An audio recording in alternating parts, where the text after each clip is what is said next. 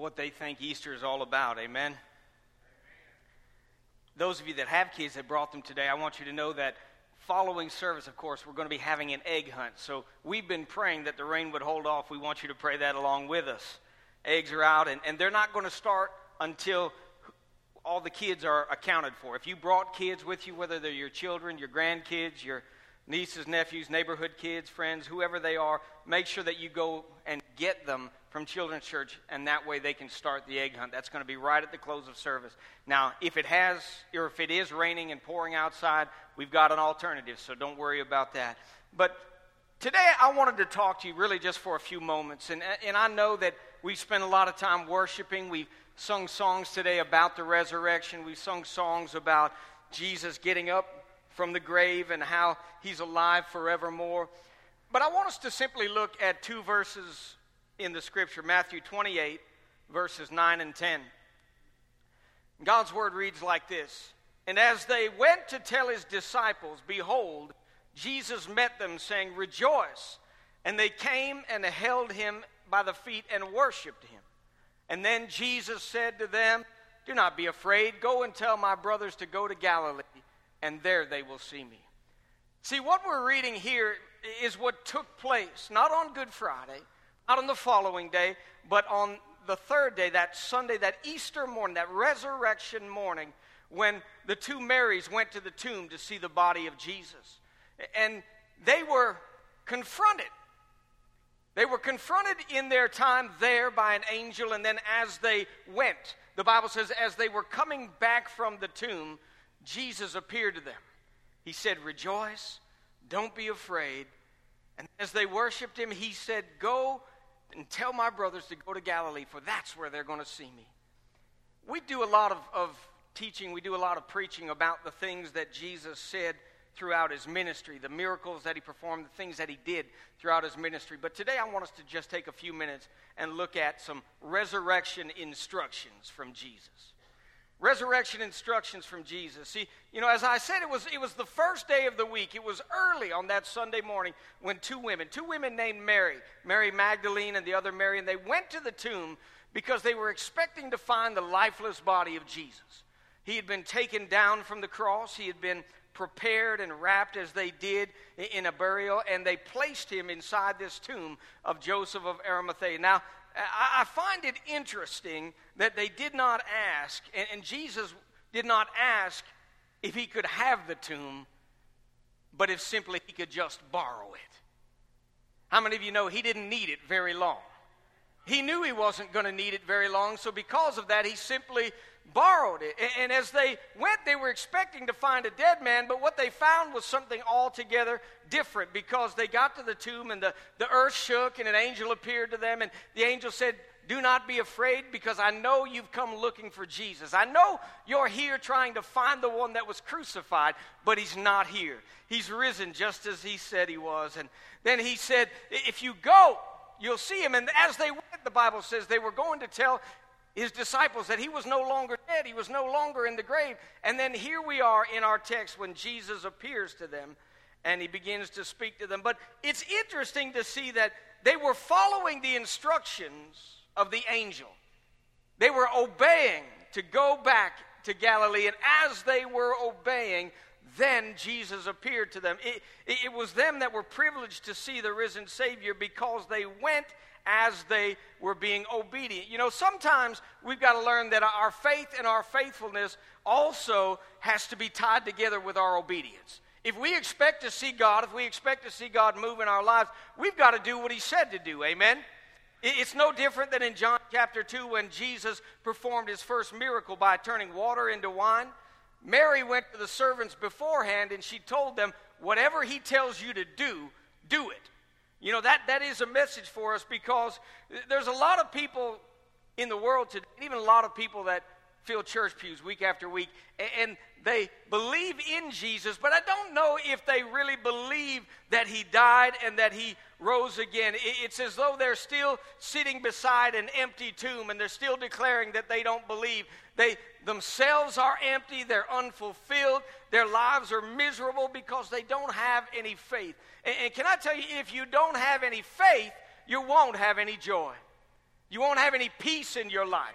You won't have, you're going to stay empty. You're going to stay miserable. You're going to stay unfulfilled. And these are the people who always want to mock Christians. These are the people that always want to scoff at Christians because they, they're not going to believe the report of the Lord, but instead they're going to believe a lie. They're going to walk in disobedience. But these two women walked in obedience, and because of that, Jesus appeared to them. Now, the Bible says that when he appeared to them, what did they do?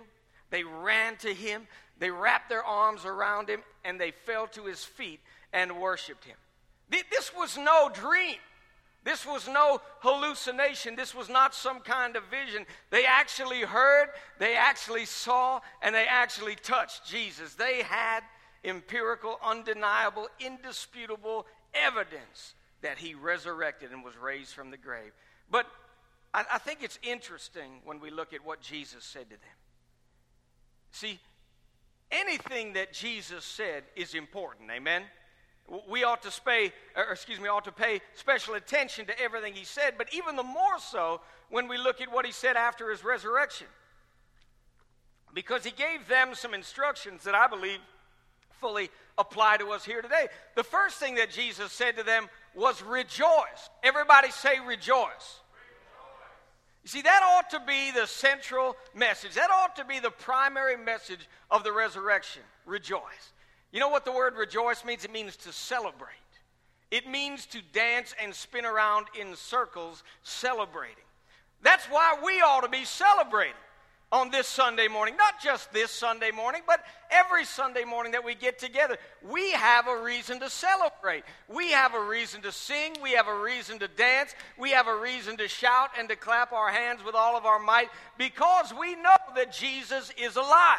That's what Jesus said. He said, Rejoice. Rejoice. Now, oftentimes, what do we do? Oftentimes, we use this time of year. We use Easter as a time where gruesome and graphic pictures of Jesus on the cross are often shown. Amen? And, and, I know that's a part of it. I know that, that Good Friday was the time that he had to be whipped, he had to be beaten, he had to be crucified, he ultimately had to give up his life. He, he took that sacrifice and paid our debt, he covered our sin. But even furthermore, we know that if there had not been death on Good Friday, there would, never would have been a resurrection on Sunday. So we do need to appreciate the meaning and the significance uh, of Good Friday and the death that Jesus died for you and I. There's some people that even want to deny his death. There's some New Age philosophies and schools that want to deny his death. They, they can't disprove that he was alive. Even the records of the Romans prove that there was a man named Jesus in Israel at that time in history. They prove that he, in fact, was popular amongst the people, that he was crucified between two thieves as, as even the most high level of criminal. He was, he was one of their most wanted, if you will, and they crucified him. They laid him in a grave, and even Roman history will record that three days later that tomb was empty. Now, there's some that try to say he, he wasn't resurrected. Some will try to say that the disciples stole him so that they could make it look like his claims or promises came true. There's others that would say that the Romans took him so that nobody else would ever have claim to him and that everything was all just a, a, big conspiracy. But, friends, I want you to know today you can be sure of these two things. First of all, Jesus did, in fact, die on the cross, he was buried, and then, secondly, Jesus rose supernaturally on the third day. And it's because of those things that you and I should be able to rejoice. Even when the world tries to beat us down, even when stress and anxiety and, and shame and guilt and failure tries to pile itself down on you, you've got to understand that those things are not to have a hold on you anymore. Jesus died and rose again so that you could rejoice, so that you could have peace, so that you could have joy, so that no matter what this world throws at you, you know that you serve a risen Savior. And if God him up from the dead, it doesn't matter how low or how bad things get for you, God will raise you up as well. He said, Rejoice. But then he went on. And secondly, he said, Do not be afraid. Well, that, that would be easier said than done. If I was there on that day and I saw him crucified, if I saw him pierced, if I saw his body laid to rest and a, a stone rolled across the gate of that tomb, if I saw all those things and then all of a sudden I saw him standing there talking to me, I would be afraid. I really would be. I would like to think that I would have all the faith in the world and I would just expect that, that it wouldn't catch me by surprise. But how many of you know that even Christians get caught by surprise sometimes? In the book of Acts, the Bible tells us that there was a time when Peter was in jail. He was in prison, and the whole church gathered and started praying that he would be released from prison. And then an angel came, unlocked the prison. Peter walked out free. He came to the very door where they, they were praying, at the house that they were praying. He knocked on the door, and somebody came and said, Who is it? He said, Peter. They said, No, it's not. It can't be Peter. He's in jail. And they went back and kept praying for him to be released. Peter knocked again, and they still didn't believe it was him. As Christians, sometimes it's easier for us to say we believe things than to actually believe it. We believe God can heal somebody else that's sick, but we doubt that He'll heal us. We believe that He'll forgive somebody else of their sins, but we feel like we're going to be crucified for ours. We feel like He can encourage somebody and provide for somebody that's, that's broke and discouraged and depressed. But we doubt that He'll do those things to us. Oftentimes, we have a hard time believing that Jesus is actually going to do what He said He was going to do. Amen? These women were afraid when they saw him rise up, even though he said he was going to. Even though he said, if you destroy this temple in three days, I'm going to raise it back up. They were surprised and they were afraid for their lives. They had seen him dead and gone. They knew that they were going to have to learn to live life without him, but they were afraid right there because he was standing right in front of them. And in the midst of their fear, in the midst of being confused, because I mean, if I was there, I wouldn't quite know what was going on. Amen? I wouldn't know. I'd, I'd, do this and make sure I had to look again. I'd pinch myself, make sure I wasn't sleeping. But in the midst of their fear, in the midst of all their confusion, Jesus speaks peace into their lives. He says, Don't be afraid. How many of you know that if we were going to be honest, we would say there's times in our lives where we go through events, I mean, like a series of tragedies, one thing after another, and they, they can leave us a little dazed, amen? They can leave us confused and kind of discombobulated to the point that we don't even know if we're going to survive. We don't even know if we're going to be able to bounce back from these things. We wonder what happened, where it came from. Nothing makes sense. And everything we thought we knew about God, we now start to question and doubt. How many of you have ever been in that place? when stuff just gets turned upside down on you and you don't know why. You didn't do anything to cause it, you didn't ask for it, but it just happens anyways.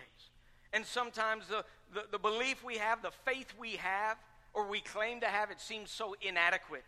It's so small compared to what we're going to need in the, in the line of faith. And, we wonder if we're even going to make it if we should just throw in the towel and give up. But Jesus speaks peace to these women. There was another time when he was out on a ship and the storm came and the disciples thought they were going to drown and Jesus got up and he spoke peace to them as well. So here he is appearing to these women and he speaks peace. And I think that that in and of itself is a message for somebody here today. He's telling you, don't be afraid. Don't fear rob you of your joy. Don't let fear keep you from fulfilling your dream. Don't allow fear to steal your victory. Rejoice and don't be afraid. Listen, there are some, some devastating things that are happening in the world. There's some that are happening even much closer to home in our own country and even in our own lives. We have devastation. We have tragedies that take place in our own lives. But can I tell you today that God is still on the throne? God is still in control, amen? And His Word says when you see these things begin to happen, to look up because we know that when all hell is breaking loose around us, if we look up, we know the Scripture says that our salvation, our redemption is drawing near. What is it that you're afraid of? What is, what is it that grips you? What is it that keeps you awake at night? What is it that, that, that steals your peace and steals your joy? Is it, is it that you're afraid of financial ruin? Is it that you're afraid of a relationship breaking up and dissolving? Is it afraid that you're going to lose your job? You're afraid that you're, you're going to die from a sickness that you have or that doctors have said you've had? You don't have to be afraid. He said, Don't be afraid. You say, Pastor, I know he said that, but it's hard not to be. It is hard not to be afraid. You have more bills than you have money. It's hard not to be afraid. When your doctor says the word cancer, it's hard not to be afraid. And when you go to work and instead of a paycheck you get a pink slip, it's hard not to be afraid.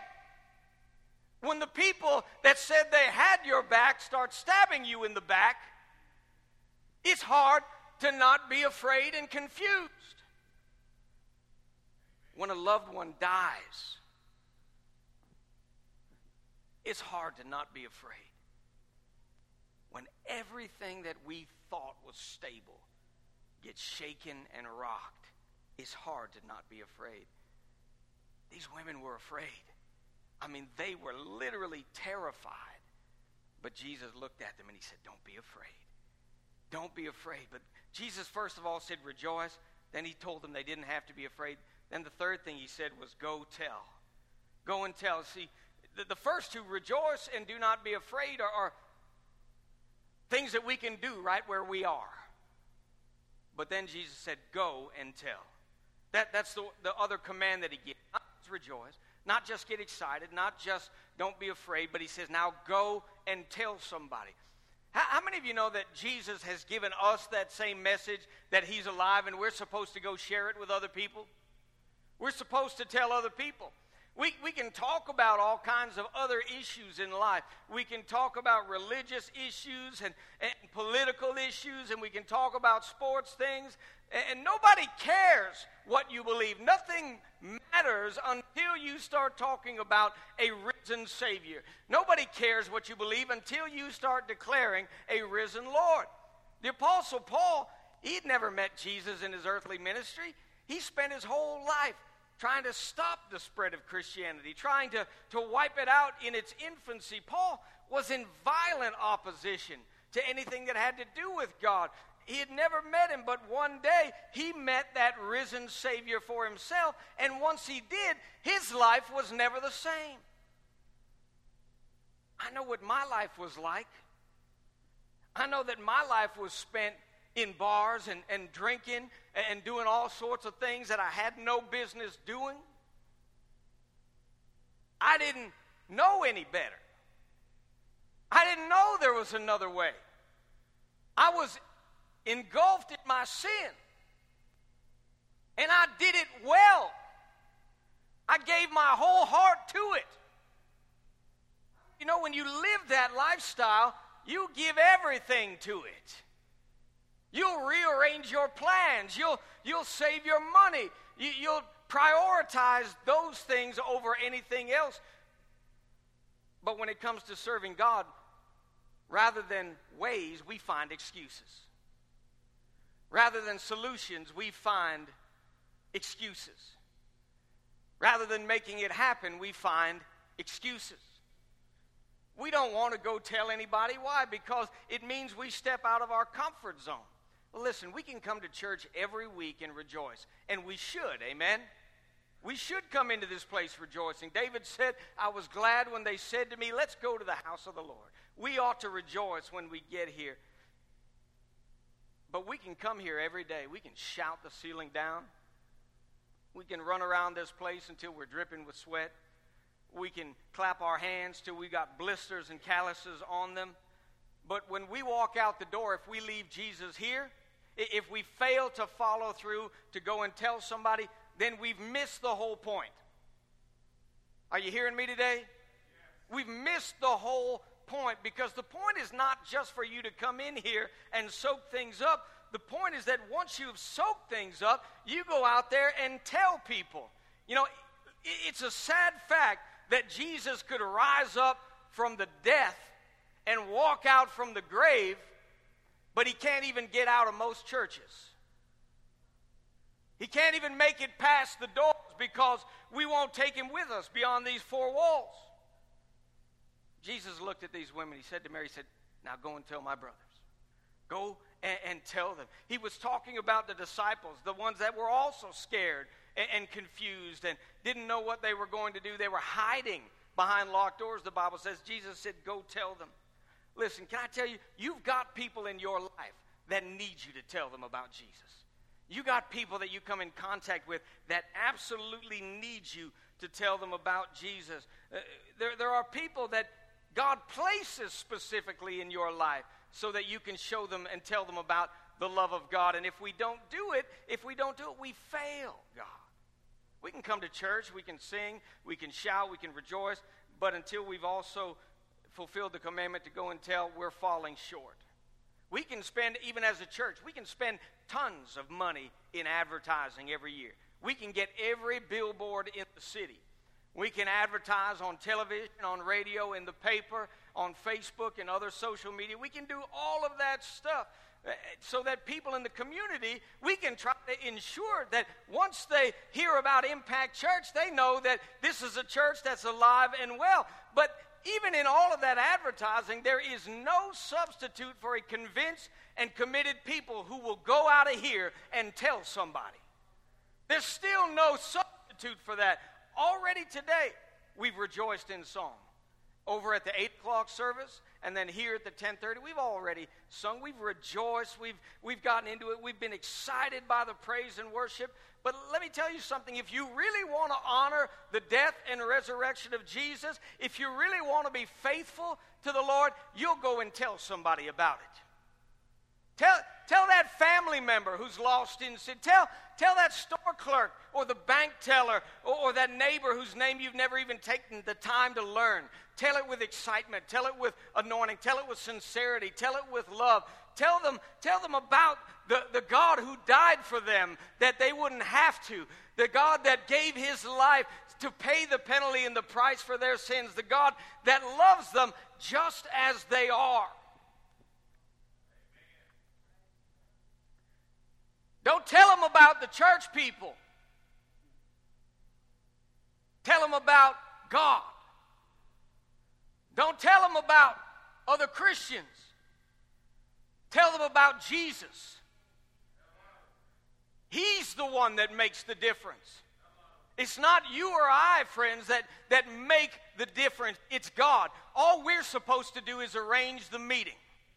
We're not there to change somebody's life. We're not here to clean up somebody's life. We can't even clean up our own lives most of the time. All we're here to do is get people in a position where they can make, meet Jesus for themselves. We've been told to go and tell. And, and see, I don't know about you, but I honestly think that so many church people forget what their life was like before Jesus. If you, if you knew, if you remembered what your life was like, you wouldn't have a problem telling somebody. If you really had joy and were thankful for what God did for you, you could tell anybody and everybody with all of the heartfelt passion in your life. Jesus said, Go and tell. Go and tell who? He said, Go and tell my brothers that they will see me.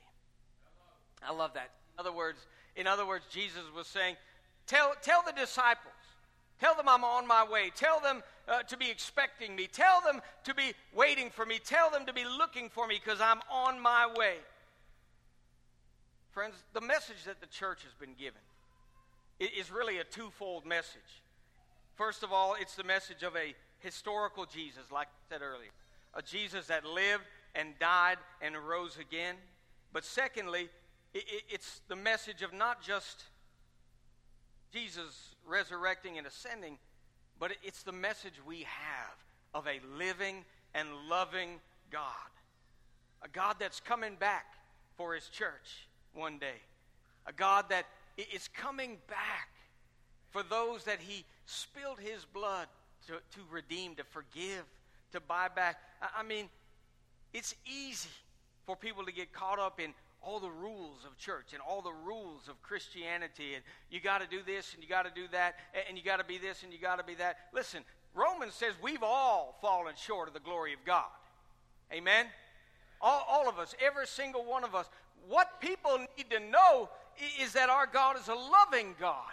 Our God is a God who extends grace to us when we don't even deserve it. Our God is a God who said that every morning that we wake up, His mercy is brand new in our lives. You know why His mercy is brand new every morning? It's, it's not because the old mercy wears out, it's simply because we've already used up all of that day's mercy on that day. See, this morning when I got up, God's mercies were brand new to me every day, but I'm going to go through some things. I'm going to hear some things. I'm going to say some things and do some things that I'm going to need the mercy of God in my life today. So I got to use up today's mercy today, and I will trust that tomorrow I'll have new mercies for that day. Because I'm going to mess up tomorrow at some point, too. I'm telling you right now. I'm going to fall short.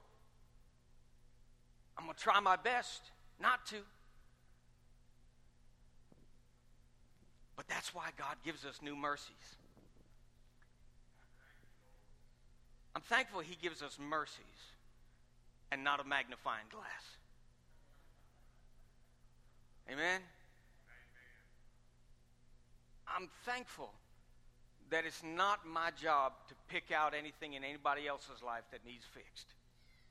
You know why I'm thankful of that? Because that means it's nobody else's job to pick out what's wrong in my life. I'm of the firm belief that you ought to clean off your own back porch before you try cleaning somebody else's. Amen? Jesus said, Go and tell my brothers, go and tell them that they're going to see me again. They're going to see me again.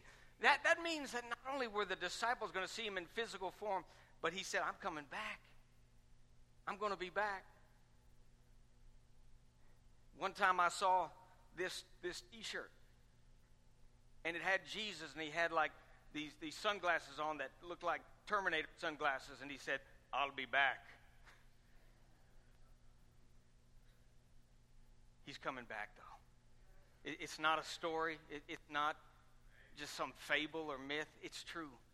He's coming back. We are going to see him again. Listen, the resurrection, the whole point of the resurrection, the whole reason the church exists, the whole reason why throughout all of history the church has been attacked and mocked and people have tried to destroy it, it's all summed up in the fact that God loves you. That's why he did everything he did. That's why we've been through everything we have as a church, as a people, because God loves us. It doesn't matter how many people reject you, God never will. He loves you. I, I said it a minute ago, He loves you just the way you are. But he, he loves us too much to leave us that way. He'll fix those things we can't fix. And if He doesn't think it needs fixing, then He won't. Just because somebody else said there's things that you need to fix doesn't mean that's what God thinks. Amen? The truth of the matter is, friends, that today's a good day for you to reclaim your joy. Today's a good day for you to get your peace back. Today is a good day to get rid of the anxiety, the stress, the fear that you may have in your heart and your life and get your victory over those things. Because because maybe, just maybe, God wants to resurrect something in you this morning. Maybe, just maybe, God wants to give you back your hope. Maybe God wants to give you back your faith, your trust, your passion, your love, your joy. Maybe He wants to give you back those things because you've lost them. You lost them. When, when I think of the cross, and when I think of everything that Jesus went through, I'm humbled. I'm humbled by the fact that He would love me regardless of how many times I've screwed up, regardless of how many times I've done something I shouldn't have done or not done something I should. He loves me. And, and when I think about the fact that He loves me enough to give His life on the cross, that He loves me enough to come back to life. See, the whole point of Him being raised up to new life was because God wanted to show us that He could give us a brand new life. That's what it means to be born again. It's not some crazy cult sounding term, it's not some ridiculous, fictitious thing. It just means that you're born again spiritually. There was a man that went to Jesus. His name was Nicodemus. And, and he was a teacher of the law, the Bible says. So he didn't want anybody to know he was coming to talk to Jesus. They all hated him. He didn't want anybody to know. So Nicodemus came in the dark of the middle of, of the night. No, he really was the original Nick at night. And he came. And he asked Jesus, he said, I've already been born. How am I supposed to be born again? Am I supposed to climb back up in my mother's womb and be born again? He didn't get it. Jesus said, No, you, have to be reborn spiritually. You have to let God fix your heart. You have to let Him lead you and guide you. You have to surrender yourself to Him because the truth of the matter is, we're the ones that have made messes of our lives. And because we did, we can't fix them on our own. We need His help. We need His help. Jesus gave some instructions. He said, Rejoice, don't be afraid, and go and tell. I want you to stand to your feet all over this place, if you would. I just want you to take a minute. Just bow your head and close your eyes for a second. See, like I said, when I think about all that Jesus did for me, I can't help but thank him. I can't help but be grateful to him. I can't help but just be awestruck that a holy God would give his son to die for me. That's, that's too much for me to comprehend. That's too much for me to believe, to, to know that He gave His life for me. And all He asks of me is that I live my life for Him. Listen, you might be here this morning, and the truth is, you may not have a relationship with God. You, you may not have one at all. I mean, He may not be any part of your life whatsoever. Maybe you're here this morning and it's only because some family member drug you to church. Maybe you're going to walk out the doors of this church and you're thinking to yourself, they won't see me again till Christmas. Whatever the reason, God has you here for a purpose. He does. It doesn't matter what you think or what I think. Oh, the only thing that matters is what He knows. He's got you here for a purpose. And it might be because he wants to have a relationship with you. It might be because He loves you. It might be because He wants you to come back to Him. You say, but Pastor, I've got, I've got issues. I've got baggage in my life. We all do. Every one of us. Every one of us. The one person here that might say they don't have any issues or baggage, they got more than everybody else just by making that statement. But the truth is that He loves you enough to help you work through that. Now, with nobody looking around, with every head bowed and every eye closed, I, I want to ask you a simple question. And please, I don't want you looking around. This is not a spectator time. This is just time between you and God. If you're here this morning and you would be honest enough, you'd be courageous enough today to say, Pastor, that's me. I don't have a relationship God. I don't. I never have, or maybe at one time I did, but then life just caused me to drift away. Decisions I made, decisions other people made, things happened in my life, and it caused me to stray from God's plan. But today, this morning, I know, I know I got to get back on track. I know it. If that's you, you say you don't have a relationship with God or you don't have the one that you once did, but you need to again. You need to commit to Him here this morning. If that's you, just slip your hand up. Nobody looking around. Slip your hand up. Amen. Amen. Hands are going up. Slip your hand up. You put your hands down. One more question this morning. If when you left this church today, if you were called into eternity, if the Lord, through, through an accident, through some, some unforeseen event, if your life on this earth was cut short today and you were to go into eternity, do you know without a shadow of a doubt that you would go to spend that eternity with Jesus?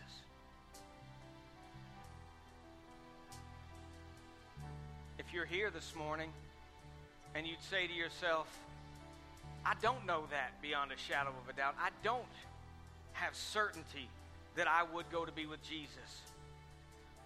That's you, be honest. Lift your hand today. Lift your hand. You say, I don't know for sure. I don't know for sure. Listen, I want to tell you something. If you lifted your hands to either question, that's the reason God brought you here today. That's the reason. It wasn't just to hang out with your friends or your family. It wasn't just to come to church and get a coffee. It was because God, He wants to heal you. He wants to fill you. He wants to love on you.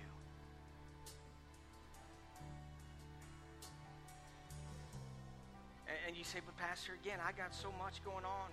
He doesn't care. It doesn't scare him. No matter what you've got going on, he loves you. He loves you. Even when they were nailing him to the cross, he prayed for their forgiveness. He loved them. You don't think he's going to love you? He loves you. Don't listen to what somebody said. Don't don't listen to what your own mind tells you that you can't come back to God, that you've gone too far, or that you've done too many things that God could never forgive you, or that God couldn't love you. Yes, he can, and yes, He does. Now, I'm, I'm going to give just a simple invitation, and I'm going to ask you to be courageous one more time. I'm going to ask you to be bold just one more time. If you're here this morning and you lifted your hand to either question, in fact, if you're here and you didn't lift your hand, but you know you should have, I want you to step out from your seat. I just want you to come and stand with me at this altar. Just come and stand with me. Have to worry about being up here by yourself. I'm here right now. I'm here because I know that I need God in my life today more than ever before. I know I need God to do a work. God bless you. God bless you. Come on, if you lifted your hand, step out. Step out. Come and stand at this altar. I want you to come and receive that love, receive that embrace that Jesus has for you. Our God is not a God of hate, He's a God of love. Our God's a God of forgiveness. Step out from where you are. Step out. Come on. If there's anybody else, anybody else, just step out from where you are. Step out. You know, church, there was a lot more people raise their hands than are stepping out. Say, but Pastor, I don't want everybody to know. I don't want people to look at me. Nobody's looking at you. And if, the, if they do, shame on them. This is between you and God. One more time, one last time.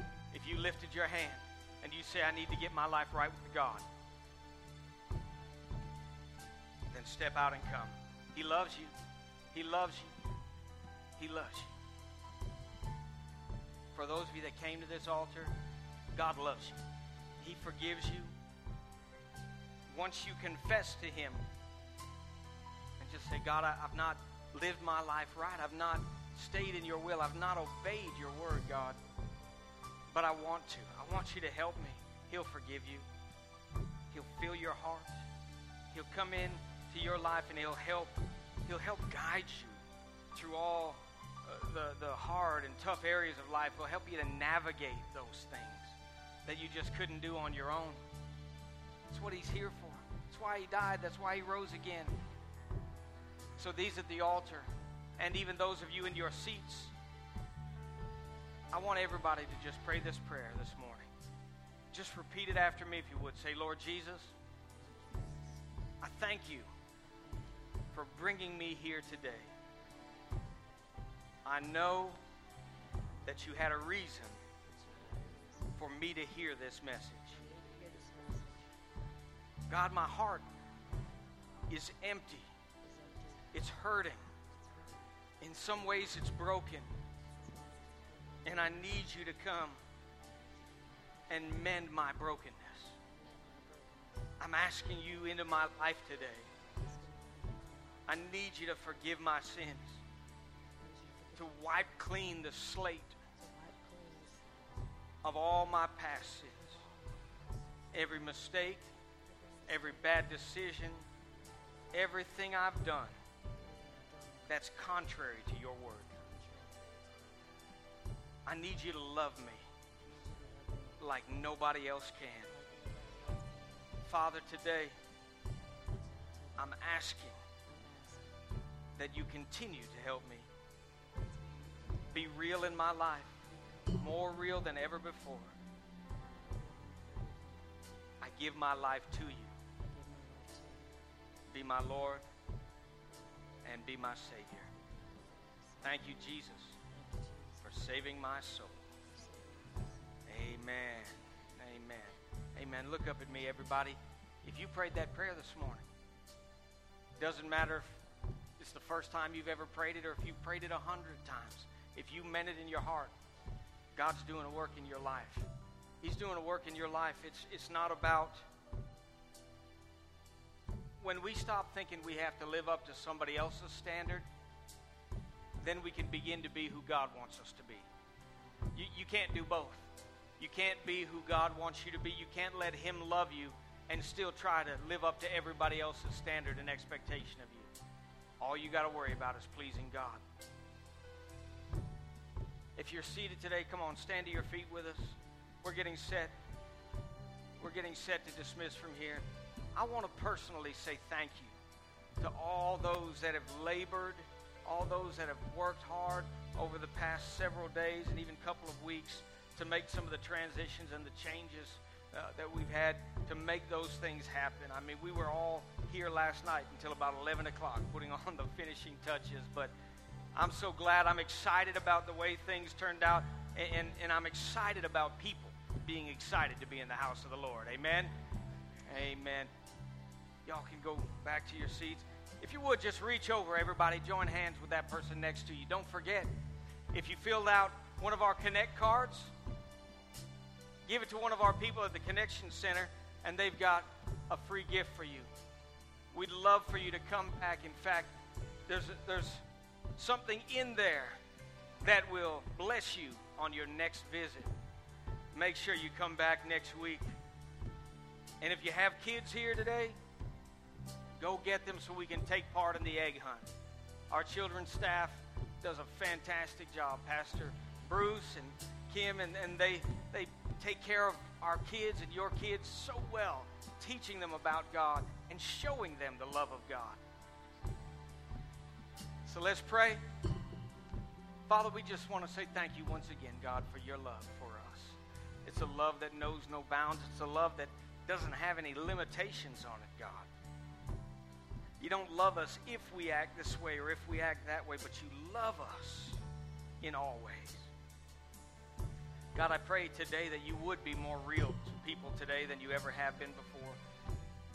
I pray, God, that you would move in Impact Church, that you would help us to make a difference in this community, that you would help us to see lives change. And God, for those that were here this morning, those even that raised their hand, I pray, God, that you bless them and that you flood them with your love flood them, God, in every way with your love that they can't they can't escape it. They can't ignore it, God. They can't avoid it, but your love for them will be everywhere in everything that they do. Father, as we go, let us do what you told the women to do, God.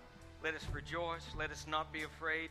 And let us go and tell somebody. Go and tell somebody about the love of God, about the, the power and the forgiveness of Jesus Christ, and about the fellowship at this church, God. Lord, use us for your glory and bless your people as we go. We thank you. We give you praise now. In Jesus' name.